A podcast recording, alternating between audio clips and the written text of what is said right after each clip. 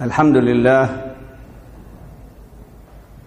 الذي جعل في مناسبات الإسلام ما يملأ قلوب الأنام اطمئنان وبركة ورحمة وسلام.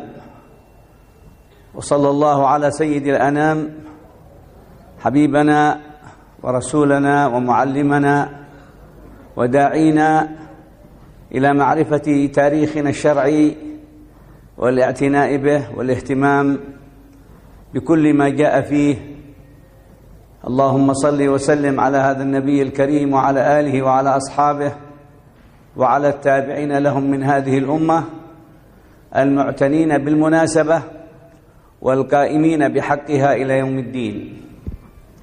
وبعد فأسأل الله سبحانه وتعالى أن يبارك في مجمعنا ومجلسنا وأن يبارك لنا في هذا الشهر الكريم وما يليه من الأشهر الطيبة المباركة ويبارك في كل أشهر العام وكلها يجعلها مولانا طريق لنا ولكم وللأمة إلى معرفة حقوق الخالق سبحانه وتعالى وإلى معرفة وظائفها التي حددها مولانا بواسطة نبينا محمد عليه الصلاة والسلام.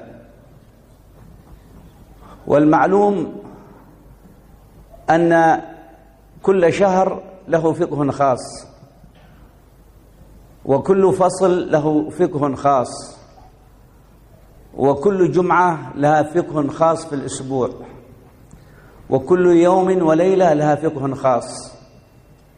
وهذا يسمى بوظائف الوقت. ولا يوجد عند أحد مثل هذا الترتيب غير عند أمة محمد. عليه الصلاة والسلام الذين عرفوا سر الوقت من خلال اهتمام نبيهم صلى الله عليه وسلم وترتيب الله تعالى لهذه الأوقات ما بين صلوات ما بين مندوبات ما بين إفادة ما بين استفادة ما بين خدمة ما بين حركة ما بين راحة. كل أعمال العبد خلال اليوم والليلة إلى الأسبوع إلى الشهر إلى الفصل إلى العام سنجدها في دين الإسلام انضبطت بفقه يسمى فقه المناسبات. ومن هذه المناسبات يأتينا شهر رجب. وهذا شهر مبارك بل وكلكم تسمعون الكلام عنه وتقرؤون عن فضائله. ومن هذه الفضائل جزء منها متعلق بالتعبد وجزء منها متعلق بوعاء الزمن. أما المتعلق بالتعبد فما يشير به العلماء إلى سنية الصيام باعتبار أن الأشهر الحرم مندوب فيها الصوم لقول النبي صم من الحرم واترك. صم من الحرم واترك ومن الحرم شهر رجب. وبالنسبة للوعاء الزمني باعتبار أنه مدخل لثلاثة أشهر. شهر الله الأصب وهو شهر المولى سبحانه وتعالى كما يقال رجب شهر الله. وشعبان كما ورد في الرواية شهري أي شهر النبي محمد صلى الله عليه وسلم. ورمضان شهر أمتي. فهذه ثلاث مراتب زمنية هي مراحل أو أزمان تهيئة للمريد لطالب العلم للشاب للسالك لكل من يرغب أن يتعرف على طريق السلامة والأمان والاطمئنان في الدنيا والآخرة. فهذا جزء من مناسبة شهر رجب واهتماماته وما يجب على المسلم أن يتعرف فيه عن هذا الشهر. أيضا من المهمات العظيمة في هذا الشهر الحوادث التي جرت لأن الحوادث التي جرت في شهر رجب ومن أهمها وأبلغها وأكملها وأهمها في دين الإسلام حادثة, حادثة الإسراء والمعراج. وعندما تتناول هذه الحادثة تتناول على عدة أنماط ونماذج عند الناس. لكن الذي يعنيكم أنتم كطلبة علم ويعنيكم كشباب مسؤول عن مفهوم الدعوة إلى الله وعن تصحيح واقع الفهم عند الناس وعن ما يجب أن نوصل إلى الناس من أهمية المناسبة وعظمتها. فإن في حكاية الإسراء والمعراج وفي تناولها في شهر رجب أمور يجب مع تطور الزمن مع كثرة اللجاج مع غفلة الناس مع وجود أكثر من أسباب غفلة في الحياة ربما لا يهتمون اهتمام كامل بهذا الشهر وبهذه المناسبة بل ربما قد يرى البعض اهتمامنا واهتمامكم بها جزء من المخالفة. وخاصة عندما نعطي آه، مناسبة الإسراء والمعراج شكل من أشكال الاحتفال والتعظيم. إذا يجب أن نعرف أنفسنا نعرف غيرنا أن هذا الدين هو أصلا دين مناسبات وأن كل مناسبة لها فقه خاص وأن الفقه الخاص يستمد من كتاب الله وسنة رسوله صلى الله عليه وآله وسلم.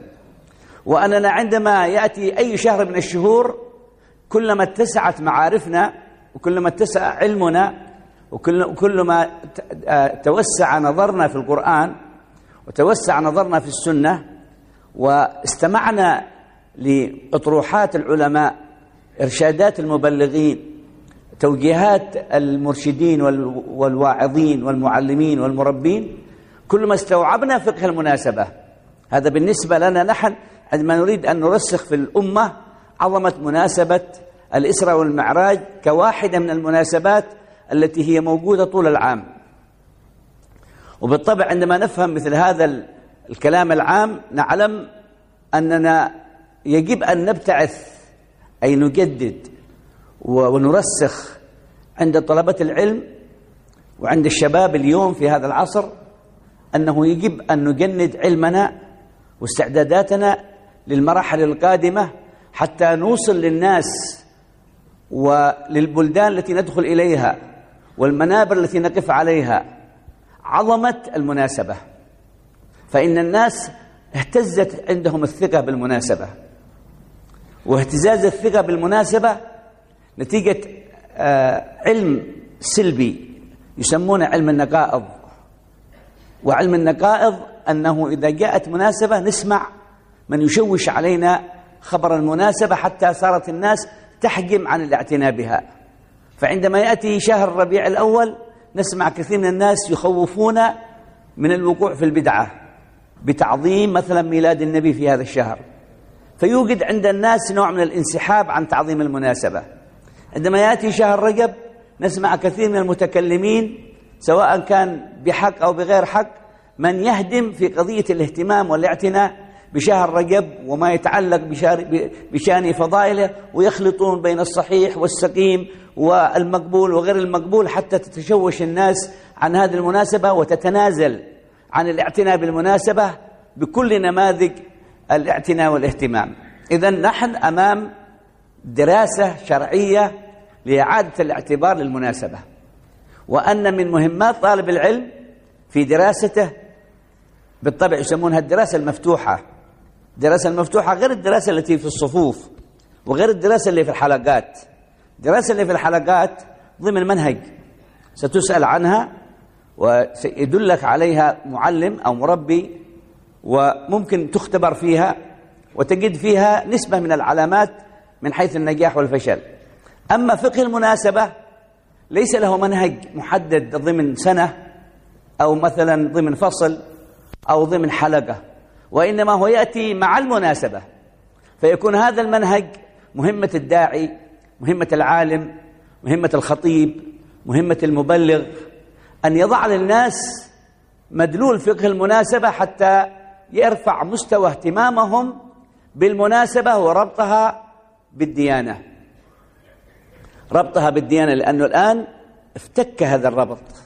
صار الآن يتكلمون عن المناسبة بأنها ضد الديانة بأنها مخالفة للديانة بأنها إضعاف لحقيقة الالتزام بما كان عليه رسول الله وما كان عليه أصحابه. فأوجدوا فصم وانفصام وانفصال في قضية علاقة الناس بأوعية الزمن التاريخية الشرعية وبين الحماس الديني للاعتناء بهذه المناسبة.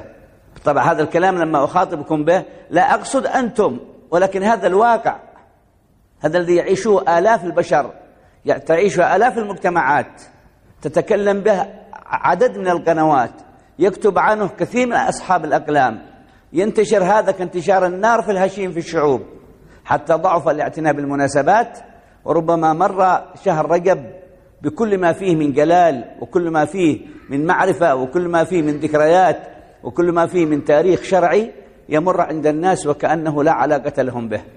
وهذه نوع من أنواع المسخ ونوع من أنواع النسخ الذي يساعد على تجهيل الشعوب ويعاقبهم الله ببدائل سيئة. ساء للظالمين بدلا. عندما لا نعتني بالمناسبة الشرعية ولا نوجد الجيل الذي يرفع راية المناسبة ويعرف الناس بها يشغلهم الله في زمنهم بما لا يليق من المناسبات. فيشتغلون بمناسبات تافهة ويشتغلون بمناسبات واهية ويشتغلون بمناسبات هي من صنع البشر ويشتغلون بمناسبات هي مما يروج نماذج من نماذج الدنيا أو نماذج الإعلام أو نماذج البيع والشراء أو غيرها مما يدور في الحياة الدنيوية كعقوبة لعدم تعظيم المناسبة الشرعية التي لها أصل في كتاب الله ولها أصل في سنة نبيه. سأضرب لكم مثال واحد. مثلا عندما نتكلم فقط عن الإسرة والمعراج. طالب العلم والداعي الذي سيواجه المجتمع خلال عشرين سنة ثلاثين سنة خمسين سنة قادمة ما عندك من الرصيد المعرفي الذي ستنزله من على المنبر أو في حلقة العلم أو مخاطبتك مع الشباب أو مخاطبتك مع عموم الناس أو قد يتسنى لك أن تكون يوم من الأيام في منبر, في منبر من منابر الإعلام. لأجل توصل للناس شيء يشد انتباههم للمناسبة. هنا نجد أهمية بناء الطالب العلم بناء الداعي بناء الخطيب بناء المبلغ على لسان النبي محمد بشرف المناسبة على وضعها الصحيح.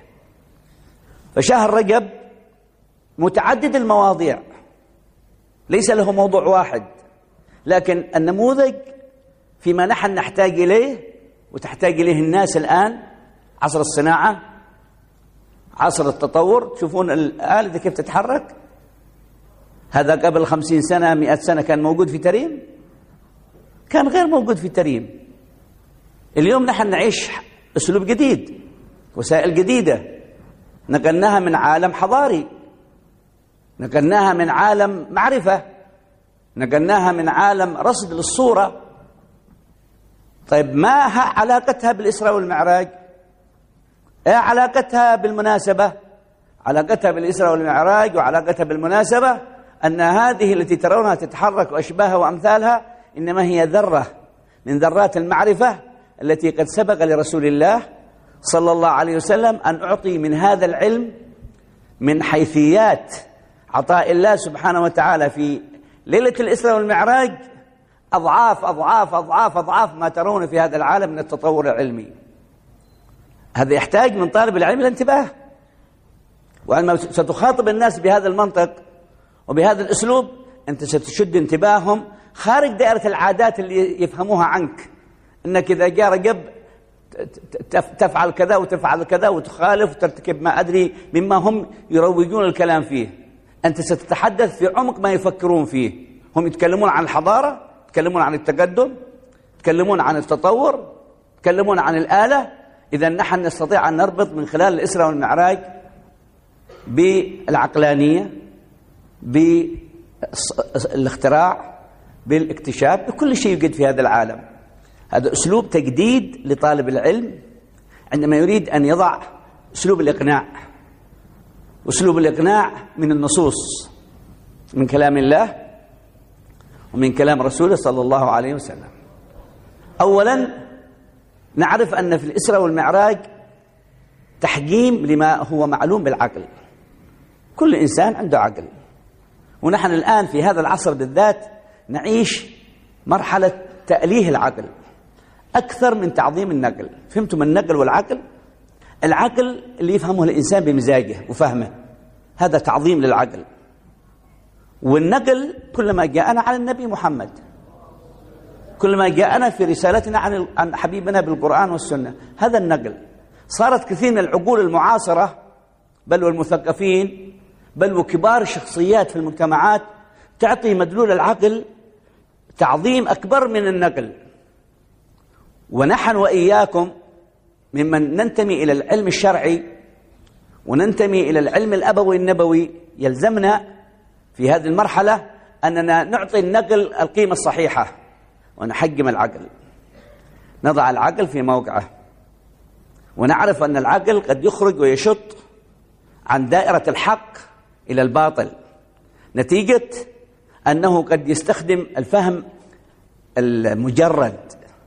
أما النقل فأنت مرتاح أنك ما جئت شيء من عقلك ولكنك نقلت شيء عن نص إما أن يكون نص قرآني وكلام الله لا يأتيه الباطل من بين يديه ولا من خلفه وإما أن يكون نص نبوي وكلام النبي كما قيل فيه لا ينطق عن الهوى إن هو إلا وحي يوحى فأنت مطمئن إن ما جرى على لسانك من صح من صحيح النقل هو أقوى حجة من كل تراكمات العقل.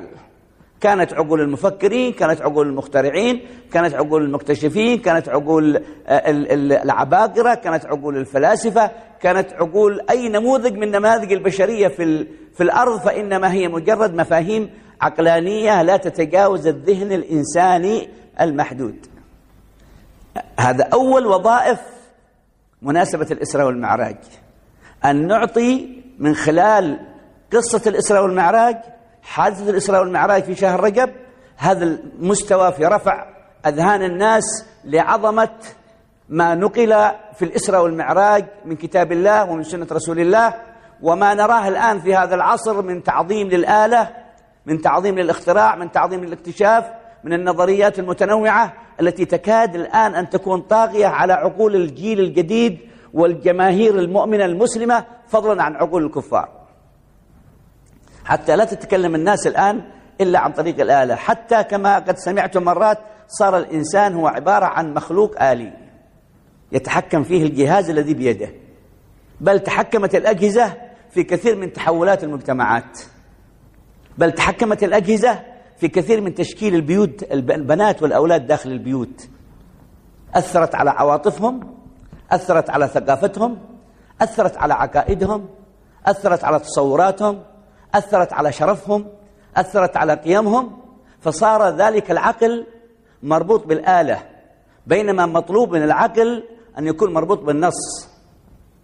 وما هو النص؟ مرة أخرى كلام الله سنة النبي محمد.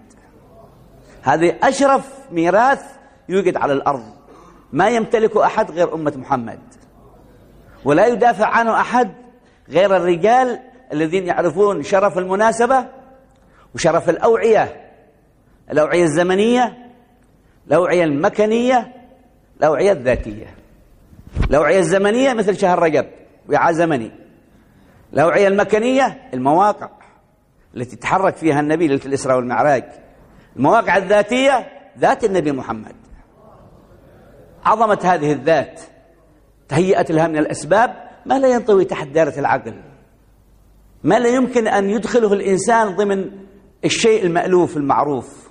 إذا معنى ذلك إنما عندما نرفع المستوى في المدركات إلى هذه الحالة نعرف أننا أمام علم عظيم وأن هذا العلم يتعدى يتحدى العقل الإنساني الذي اخترع هذه الآلات المتحركة وأن هذه الآلات المتحركة هي نتاج نتاج عقل يغفل ونتاج عقل ينسى ونتاج عقل ينام ونتاج عقل يسلب من صاحبه ونتاج إنسان قد يكون في أول حياته قادر على الاستيعاب وفي أخريات حياته لا يدرك شيء ومنكم من يرد إلى أرض العمر لكي لا يعلم بعد علم شيئا. إذا الجهة التي نتكلم عنها ونذكر الناس بها هي جهة الحق والتي عظمها الناس واشتغلوا بها هي جهة الخلق. والقرآن يقول هذا خلق الله فأروني ماذا خلق الذين من دونه؟ لا تعظم ما لا يستحق التعظيم. الاختراع والاكتشاف والأجهزة والتطور العلمي هو نتاج العقل الإنساني والعقل الإنساني مخلوق. ووراء المخلوق هذا خالق. فهذا يأتي في الدرجة الثالثة. الجهاز في الدرجة الثالثة. المتحركات في الدرجة الثالثة. اختراع الصناعة في الدرجة الثالثة. الدرجة الثانية المخلوق. الدرجة الأولى الخالق. الذي خلق خلق الإنسان من علق. اقرأ تسع حتى تعرف عظمة المناسبة من حيث أنها وعاء زمني. من حيث الأماكن أن تفضيلها وتقديسها ما صدر بمرسوم حكومي في أي بلدة. مكة وتعظيمها وتقديسها من أين جاء؟ بيت المقدس من أين جاء؟ من اللي عظم هذه الأماكن؟ من وضع فيها العظمة؟ من وضع فيها القداسة؟ نظام؟ دولة؟ جهة رسمية في العالم أمم متحدة أو منظمة من المنظمات التي أعطت مرة من المرات في تريم عاصمة الثقافة؟ لا. من أين جاءت عظمة الأوعية المكانية؟ من عند الله. إن أول بيت وضع للناس للذي ببكة أرض مباركا وهدى للعالمين. فيه آيات بينات مقام إبراهيم ومن دخله كان آمنا. وما بعدها من المعاني في الآية الكريمة. هذه المفاهيم ترينا مفهوم الوعاء الزمني والوعاء المكاني وكذلك الوعاء الذاتي. لقد جاءكم رسول من أنفسكم عزيز عليه ما عنتم حريص عليكم بالمؤمنين رؤوف رحيم. يتكلم عن ذات ولا ما يتكلم عن ذات؟ يتكلم عن ذات. من هذا الذات يقول في سورة نون وإنك لعلى خلق عظيم. إذا تشريف للذوات هذه الذات المحمدية على صاحبها أفضل الصلاة والسلام تعني من من منا ومنكم ينكر الانتساب إليها؟ من منا ومنكم ينكر التشرف بها؟ شرفنا ونسبتنا وعلاقتنا سواء كان من حيث العلم أو كان من حيث المعرفة أو كان من حيث الأبوة أو من حيث النبوة كلها مرتبطة بهذا الإنسان عليه أفضل الصلاة والسلام. إذا عندما تأتي حادثة الإسراء والمعراج ونريد أن نفهم الناس ونضع للناس كيف يتفهمون عظمة الدين مقابل عظمة العلم. نقرأ قصة الإسراء والمعراج بلغة تتناسب مع الزمن تتناسب مع العصر. ولما أقول تتناسب مع العصر القرآن والسنة يتناسب مع العصر. لأنه ما تخرس الألسنة ولا تخضع الرؤوس إلا أمام القرآن والسنة. من يقدر يتحدى القرآن ويتحدى السنة؟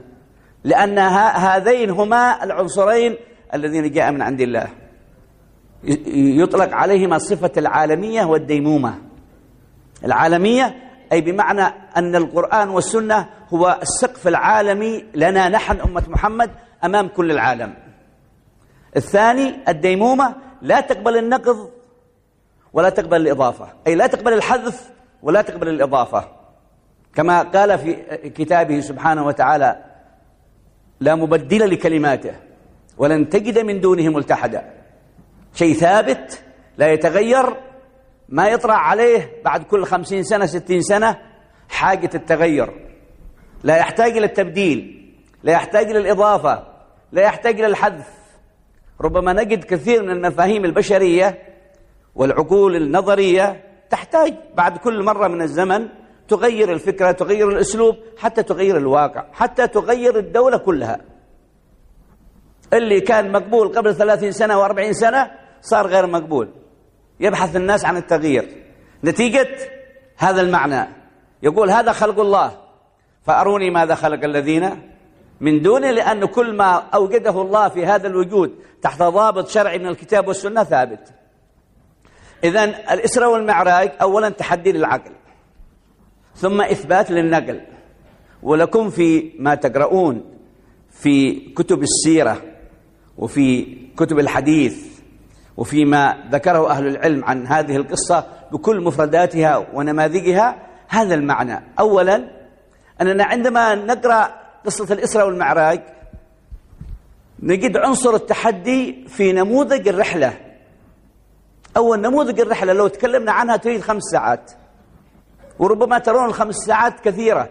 وهي في الأصل لما نعدها بالحساب الزمني لما أجراه الله للنبي محمد في هذه الرحلة هي كلام مختصر لمراحل طويلة. إذا عددناها بالعد الفعلي عند أهل العلم يقولون أن المدة التي خرج فيها رسول الله من فراشه وركب على البراق وانتقل إلى بيت المقدس وصعد بالمعراج إلى السماوات العلى وتجاوز السبع الطباق ومنها إلى سدرة المنتهى ومنها إلى الحجب حيث تأخر جبريل واخترق الحبيب صلى الله عليه وسلم إلى أن وصل إلى مقام قاب قوسين أو أدنى وعاد. ثم رجع إلى فراشه. كل هذه المدة لا تتجاوز في الحساب الزمني لنا نصف ساعة. هذا الحساب الزمني ما تتجاوز نصف ساعة. طيب وين العقل الآن؟ إيه موقع العقل. أنت بين واحدة من أمرين. تقول هذا غير معقول؟ طبعا لأن هذا ما يدخل في العقل. إذا العقل هنا ليس له موقع ليس له مكان. طيب هاتوا لنا بديل يقول لك النقل. ما هو النقل؟ تكلم النبي بهذا؟ تلفظ بهذا خاطب الناس بهذا أعلن هذا ثبت هذا صح هذا إذا النقل فوق مستوى العقل هذه نصف ساعة سأتحدث عنكم معكم فيها ندرك نحن وإياكم عظمة الدين حتى تمتلي نحن طلبة العلم صدورنا به قبل ما نبلغه لغيرنا. فالنبي صلى الله عليه وسلم تهيأت من عند الله تهيئات له حتى وصل إلى ذلك المكان. لما نأتي نحسب بالحساب الثاني غير الحساب الزمني لنا نعرف أن في النصوص النبوية المنقولة أن ما بين مكة إلى بيت المقدس مسافة شهر وكل الكفار الذي خاطبهم النبي هم استغربوا وقالوا يا محمد نحن نضرب أكباد الإبل مصعدا شهرا ومهبطا شهرا. أنت تقول أنك ذهبت وعدت في هذه الليلة. عاد هم ما يدرون أن المسألة كلها في نصف ساعة. إذا هنا واحدة من الأمرين. إما أن يكون العقل الإنساني ضعيف فعلا. عرفتم؟ وإما أن يكون هذا الكلام ما يدخل ما ليس بصحيح. ولذلك هذا من حيث التحديد الزمني. معلوم أن ما بين مكة إلى إلى إلى بيت المقدس شهر. ده الزمن الأول. الزمن الثاني من بيت المقدس إلى السماء الأولى 500 عام. من السماء الأولى إلى الثانية 500 عام. بالحساب الزمني.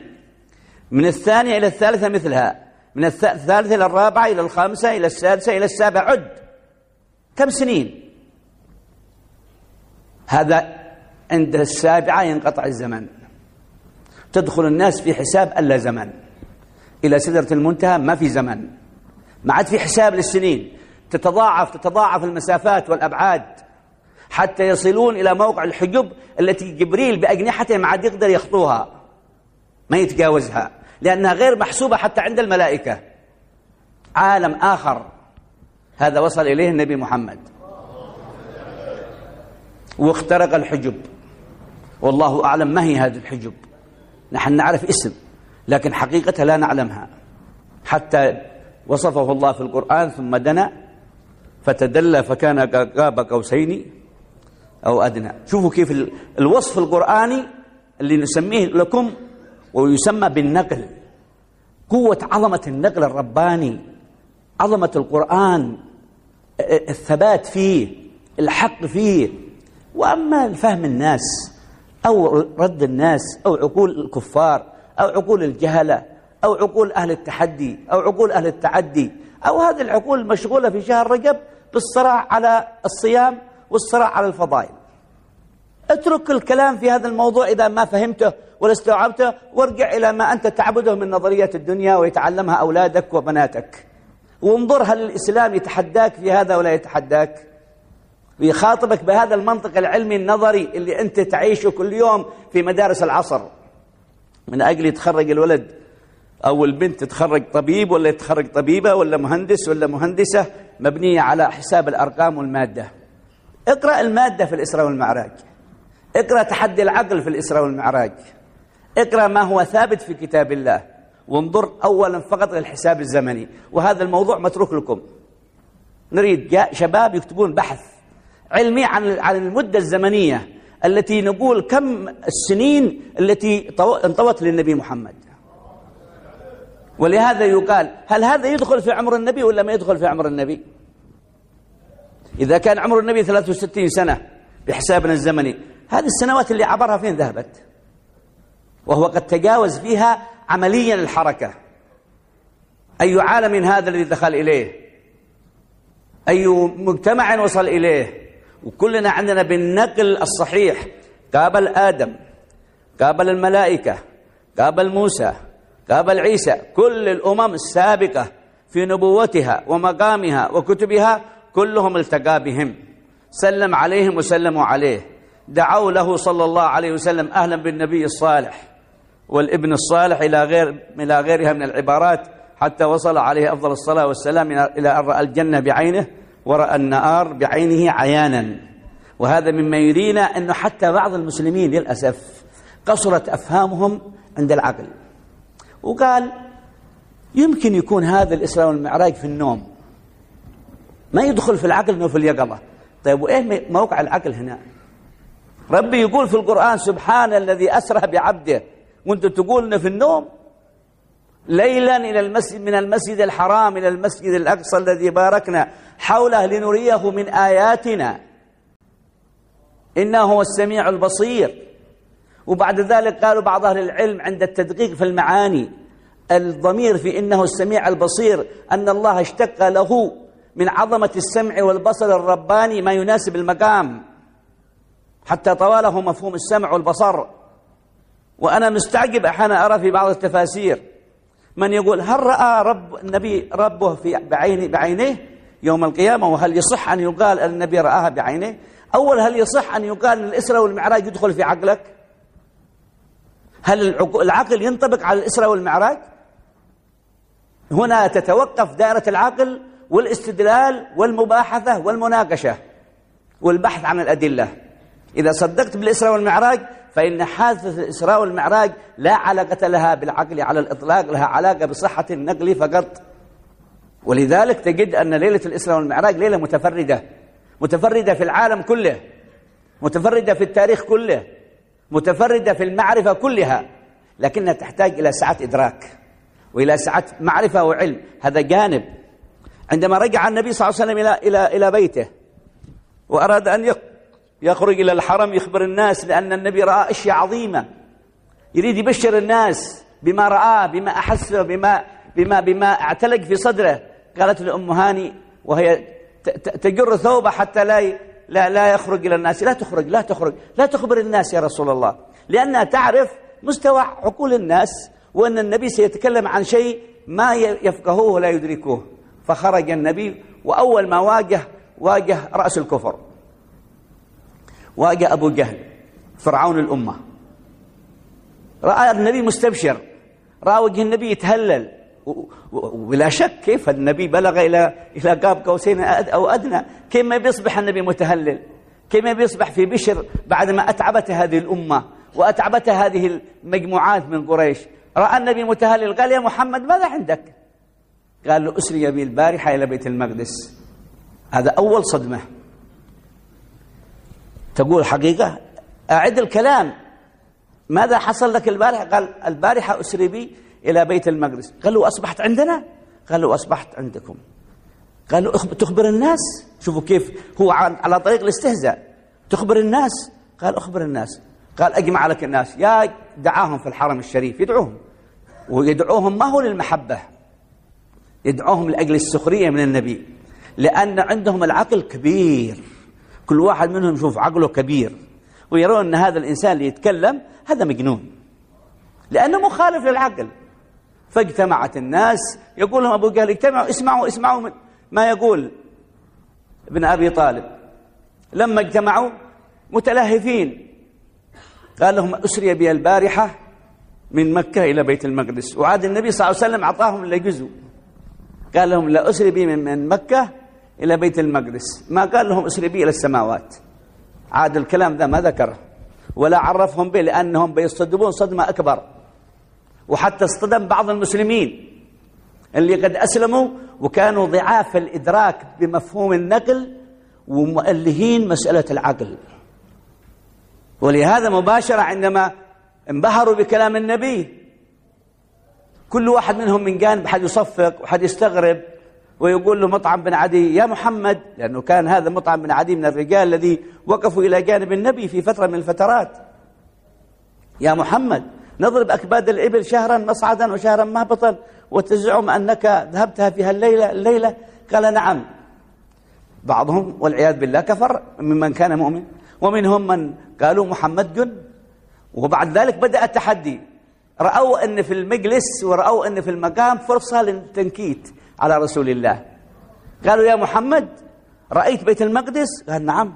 قالوا صفه لنا. صف لنا بيت المقدس. النبي صلى الله عليه وسلم ما ذهب سائح. لأجل يعد جدران بيت المقدس ويعد نوافذة ويعد أبوابه. النبي راح في مهمة كبيرة. راح مع صلى بالأنبياء.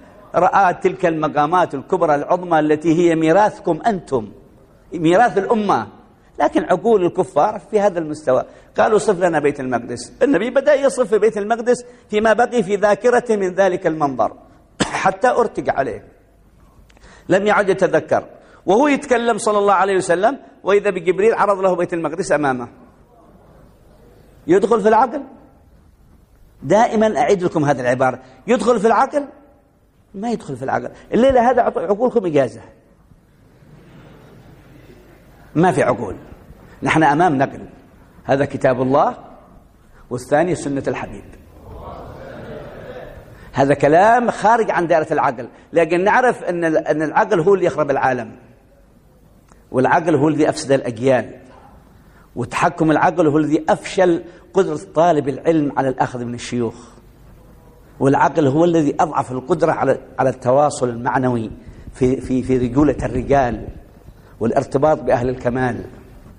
كلما كبر عندك العقل كلما هبط. كلما جاء التسليم وجاء الانطواء مثل ما فعل أبو بكر الصديق اللي يقول مطعم بن عدي اسمع اسمع ما يقول محمد اسمع. هو عاد ما سمع. قال له ماذا يقول؟ قال يقول أنه ذهب إلى بيت المقدس وعاد وأصبح عندنا. قال إن كان ما قال فهو حق. فإنه يأتينا بخبر السماء في اليوم والليلة. هذا التسليم. ولهذا أطلق عليه من؟ الصديق. الصديق لقب والصديق مرتبة. هذه اللي نالوها الرجال عرفتنا الفرق بين صاحب النقل وبين صاحب العقل. ولهذا لابد تضربوا المثال ما هو في الكفار؟ حتى فينا نحن المسلمين. عندما نأهل نأله العقل أفرأيت من اتخذ إله هواه وأضله الله على علم وختم على سمعه وقلبه وجعل على بصره غشاوة؟ لماذا؟ لأنه محكم العقل. كل شيء بغى فيه دليل. كل شيء يريد فيه برهان. في أشياء لابد من الدليل في أشياء لابد من البرهان لكنها ليس في مستوى الغيبيات الكبرى. يسموها هذه اليقينيات الكبرى ما تحتاج إلى أدلة تحتاج إلى تسليم. عندكم في القرآن في أول سورة نقرأها بعد سورة الفاتحة يقول الله تعالى ألف لام ميم. ذلك الكتاب القرآن. لا ريب فيه. صدقت ولا ما صدقت؟ قال لك ما في شك. لا ريب فيه. هدى للمتقين. دور لهم. منهم يا رب هؤلاء الذي خصصتهم بهذه التقوى. قال أول شرط الذي يؤمنون بالغيب. آمنا وصدقنا. ما جاء عن الله ما جاء عن رسول الله. استوعبت فتلك نعمة. لم أستوعب فأنا مصدق. لا يحصل عندي خلجان. تغير فهم تغير وعي. فهذه أعلى درجات الإيمان. في عباد الله الذين يؤمنون بالغيب وبعدها الباقي يقيمون الصلاة ومما رزقناهم إيه؟ ينفقون والذين يؤمنون بما أنزل إليك وما أنزل من قبلك وبالآخرة هم يقولون أولئك هذا المنهج على هدى من ربهم وأولئك هم المفلحون. أما الفريق الثاني الذي بعده في الآية والذين كفروا. كفروا مسلمين ولا كفروا وهم مسلمين؟ سواء عليهم أنذرتم أم لم تنذرهم لا يؤمنون. هذه الإشارة تبين لنا عظمة هذه المناسبات. الكفار عندما شرح لهم النبي كما سمعتم ما صدقوا لأنهم مؤلهين العقل. أما المسلم يجب عليه أن يعرف حقيقة أن ما جرى للنبي صلى الله عليه وسلم هو حقيقة المعجزة الدائمة الأبدية التي الآن موسمها شهر رجب. وسعوا مشهدكم وسعوا فهمكم. لأجل تعرفون الشرف الأول فقط في قصة الإسراء. وعاد هلا قصة الإسراء بعدها ترجع قصة المعراج. لأن قصة المعراج فوق مستوى العقل حتى عقل المسلم. ما هو عقل الكافر. العقل المؤمن المصلي الصائم العابد الزاهد في مستوى عقل المسلم يجب أن يكون فوق التسليم تسليم. وفوق الانطواء انطواء. لأن هنا تنتهي كل الأمور المتعلقة بعقل الإنسان. وهذا في خصوصية الإسراء والمعراج. وكم ستجدون من الأدلة إذا أنتم تبحثون عن الأدلة من خلال قصة الإسراء والمعراج عن شؤون عجيبة وغريبة في علاقة الأحياء بالأموات. الآن حرب موجودة بين الناس حول قضية احترام الميت واحترام الأموات. فيما تشهدون في هذه الثقافة التي لها مئات سنة أو قريب منها في المجتمعات العربية والإسلامية والتي خلطت الأوراق في أمة محمد وخبطت الرجال والنساء. وأوجدت الفرقة والشقة بين المسلمين وأضاعت على الأمة الوقت والاستعداد والإمكان وشرف الزمان وشرف القرآن وشرف السنة. نرجع من خلال هذه المعاني نعرف حقيقة أنه بالإمكان من خلال قصة الإسراء والمعراج وخصوصا المعراج بالذات سنجد العلاقة بين عالم العقل وبين عالم الروح. لأن الأمر المتعلق بالإسراء هو علاقة بين عالم العقل وعالم ما وراء العقل. اللي هو ما هو معقول. لكن ما فوقها من المعراج لا. هذا خارج عن دائرة المعقول ودائرة التصور ودائرة الإمكان. ولهذا صار النبي كان يخص الصحابة بخبر المعراج. ويتكلم مع غير الصحابة من الكفار وأشباههم وأمثالهم بقصة الإسراء. لأن كل واحدة لها فقه. وكل واحدة لها معاني. وكل واحدة لها مدلولات. كلما نظر الإنسان في كتاب الله في سنة الحبيب صلى الله عليه وسلم توسع في هذا المعنى. انظروا أولا في طي الزمن. وهذا علم. هذا علم في طي, طي الزمن طي الوقت. طي الوقت هذا علم خاص. نحن عندنا في منهج علم الإحسان فيما نسمع عن الصالحين والأولياء قد يجري الله لهم معنى من معاني الطي. وهذا نوع من أنواع العلم يخص علم الإحسان بس فقط. ما يخص العلوم الأخرى ما يعرفها إلا أهل علم الإحسان. وعلم الإحسان لأن هذا يدخل تحت دائرة علم اليقين. وعلم اليقين غير غير العلم المألوف حتى وأنت في النقل تنقل كلام الله وسنة نبيه هذا العلم المعروف في سلوك البشرية للضبط بالضابط الشرعي. لكن علم اليقين وعين اليقين وحق اليقين فوق هذا المستوى. ولهذا يأتي المعراج يقوي هذه المعاني. ويرينا كيف ما يوصله الله سبحانه وتعالى لأوليائه في مراتبهم وما أعطاه الأنبياء في مراتبهم وأعظمهم وأشرفهم على الله نبينا محمد. هذه مسألة عالية جدا ومنها قلنا طي الزمن.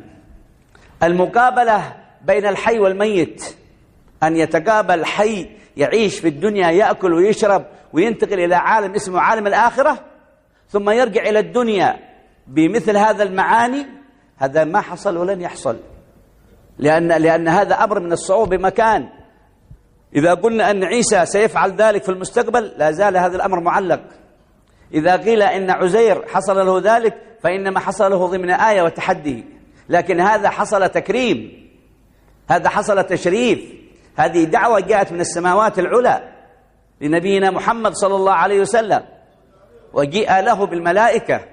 وجيء له بالبراق وشق صدره وتهيأ أمره ورفع قدره وعبر على مواطن عديدة وثبتت بالنقل أن كل موطن, موطن وصله تشرف هذا الموطن وعرفنا به سر المكان. ثم عرفنا سر الزمان ثم عرفنا سر الإنسان. صلوا على الحبيب. هذه هي المفاصل المهمة في ديننا في تاريخنا في علاقتنا بربنا وبنبينا. وهذا عطاء عطاه الله لكم.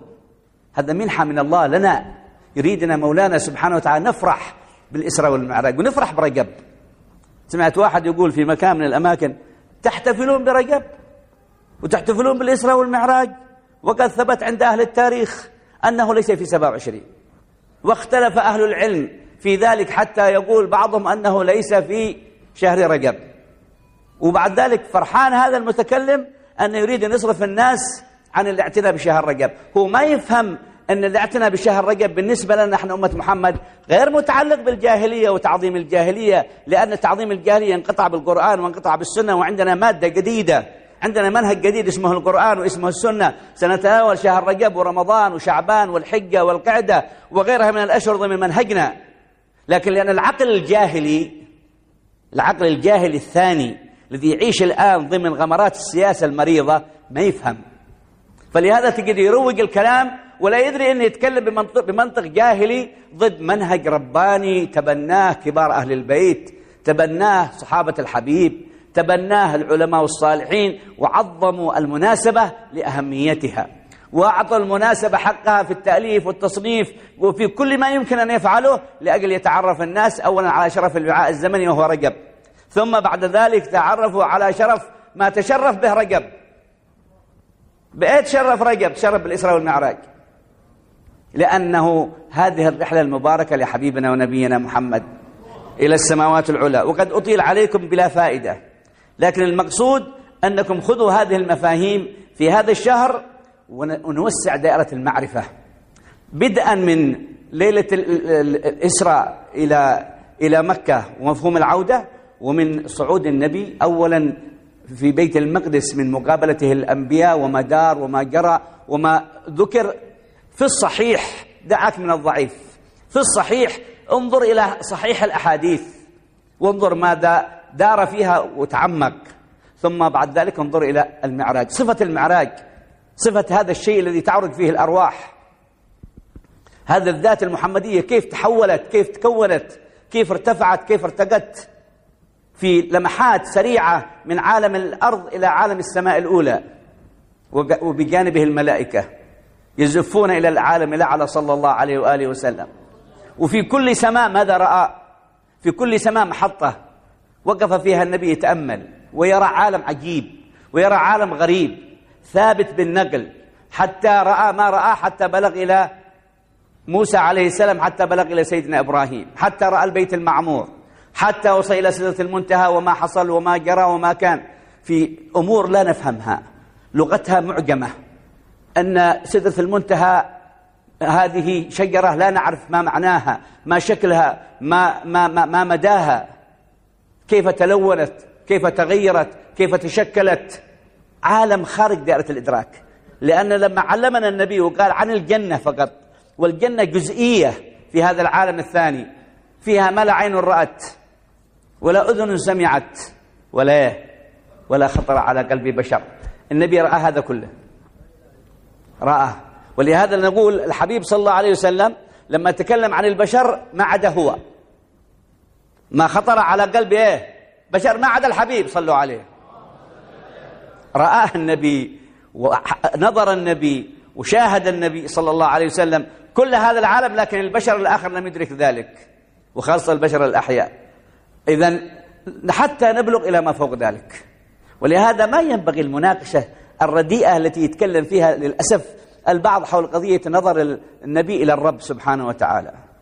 لأن هل العينين التي ارتفع بها النبي إلى ذلك العالم هي العين التي كانت من قبل بنفس المواصفات؟ الذات هي بنفس بنفس المواصفات اللي مر عليه صلى الله عليه وسلم. أي عالم؟ نحن نعرف عندنا في الصحيح أننا في يوم القيامة كلنا نرى ربنا. أو ما نرى ربنا في الحديث. لأن خرجنا من عالم الدنيا إلى عالم الآخرة. إذا خرج النبي من عالم الدنيا إلى عالم الآخرة. خرج من قضية الصفة البشرية المألوفة بما هيئه الله إلى العالم الثاني. فلا يكون مثل هذا الكلام مثار نقاش بل مثار تأمل. ينظر فيه الإنسان عظمة هذا الدين عظمة النصوص عظمة القراءة عظمة التأني والنظر عظمة شرف المناسبة. ما يمر علينا شهر رجب إلا وقد امتلأت قلوبنا أولا بمحبة لهذا النبي.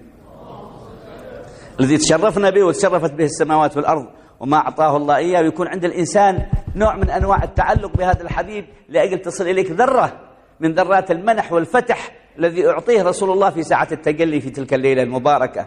تجلي الرحمة عندما كان يخاطب ربه في الرحمة بأمته. قال له أنا أرحم بأمتك منك. اللهم صل وسلم عليه. الله يقسم لنا من هذه الرحمة ويقسم لنا من هذا العطاء ويقسم لنا من هذا الفيض ويقسم لنا من هذه البركة. ونسأل الله كما أعطى حبيبنا ونبينا محمد في ليلة الإسراء والمعراج بل وفي كل ليلة من الفيوضات والعطاءات والمزايا والخيرات والبركات لا يخلينا في مجالسنا ولا يخلينا في مدارسنا ولا يخلينا في إخواننا ولا يخلينا في شيوخنا ولا يخلينا في هذه المواطن المباركة من ذلك العطاء. يقسم لنا ولكم بالعطاء الوافر من كل منح باطن وظاهر يفتح على طلبة العلم فتوح العارفين. اللهم افتح علينا فتوح العارفين. اللهم فقهنا في الدين. اللهم علمنا التأويل. اللهم اسلك بنا خير السبيل. اللهم ادخلنا مع خير جيل. اللهم فقهنا في هذا العلم المبارك علم الكتاب وعلم السنة حتى ندرك المعاني وحتى نرفع المباني وحتى نرغم الشاني وحتى يفتح الله لنا ما عطاه كثير من رجال الله وأولياء الله وأهل السر وأهل النظر. وأسأل الله أن يمتعنا بمشايخنا ومشايخكم وعلمائنا وعلمائكم وخاصة حبيبنا مشهور حبيبنا عمر حفظه الله وحفظ الجميع وبقية العلماء الموجودين في هذه البلدة حبيبنا سالم الشاذلي حبيبنا عبد الله بن شهاب وغيرهم من رجال الله وأولياء الله ويحفظ الجميع ويستر الجميع ويصلح أمر الجميع ويقوي روابطنا بالعلماء يقوي روابطنا بالشيوخ يقوي روابطنا بهذا الموطن. أنصحكم يا طلبة العلم قووا روابطكم بهذا الموطن. هذا موطن من المواطن المكانية المباركة. أنتم الذي تحضرون في المجلس والذي يسمعون. قووا روابطكم بالمكان قووا روابطكم بالزمان. قووا روابطكم بالإنسان ومقصود الإنسان حبيب الله محمد بن عبد الله. وكل من ارتبط بهذا الإرث المبارك. إذا قويت هذه الارتباطات لا علينا مما يدور في العالم. لا يضرنا ضار في هذا الوجود. لأنك إذا تمكنت عندك هذه المسائل وعرفتها وأدركتها يعطيك الله شرف خاص. يعطيك الله قوة خاصة. يعطيك الله معنى خاص. احرصوا على شرف المكان. احرصوا على شرف الزمان. احرصوا على شرف الإنسان. في من ترتبطون بهم يرفع الله لكم القدر يعظم لكم الأجر يبارك لكم في كل عطاء وفي كل فيض. اللهم إنا سألناك بسر أسمائك وصفاتك وعطائك إلا ما وهبتنا ذلك من محض الجود والمن والفضل والكرم الحسي والمعنوي الظاهر والخفي والعفو منكم.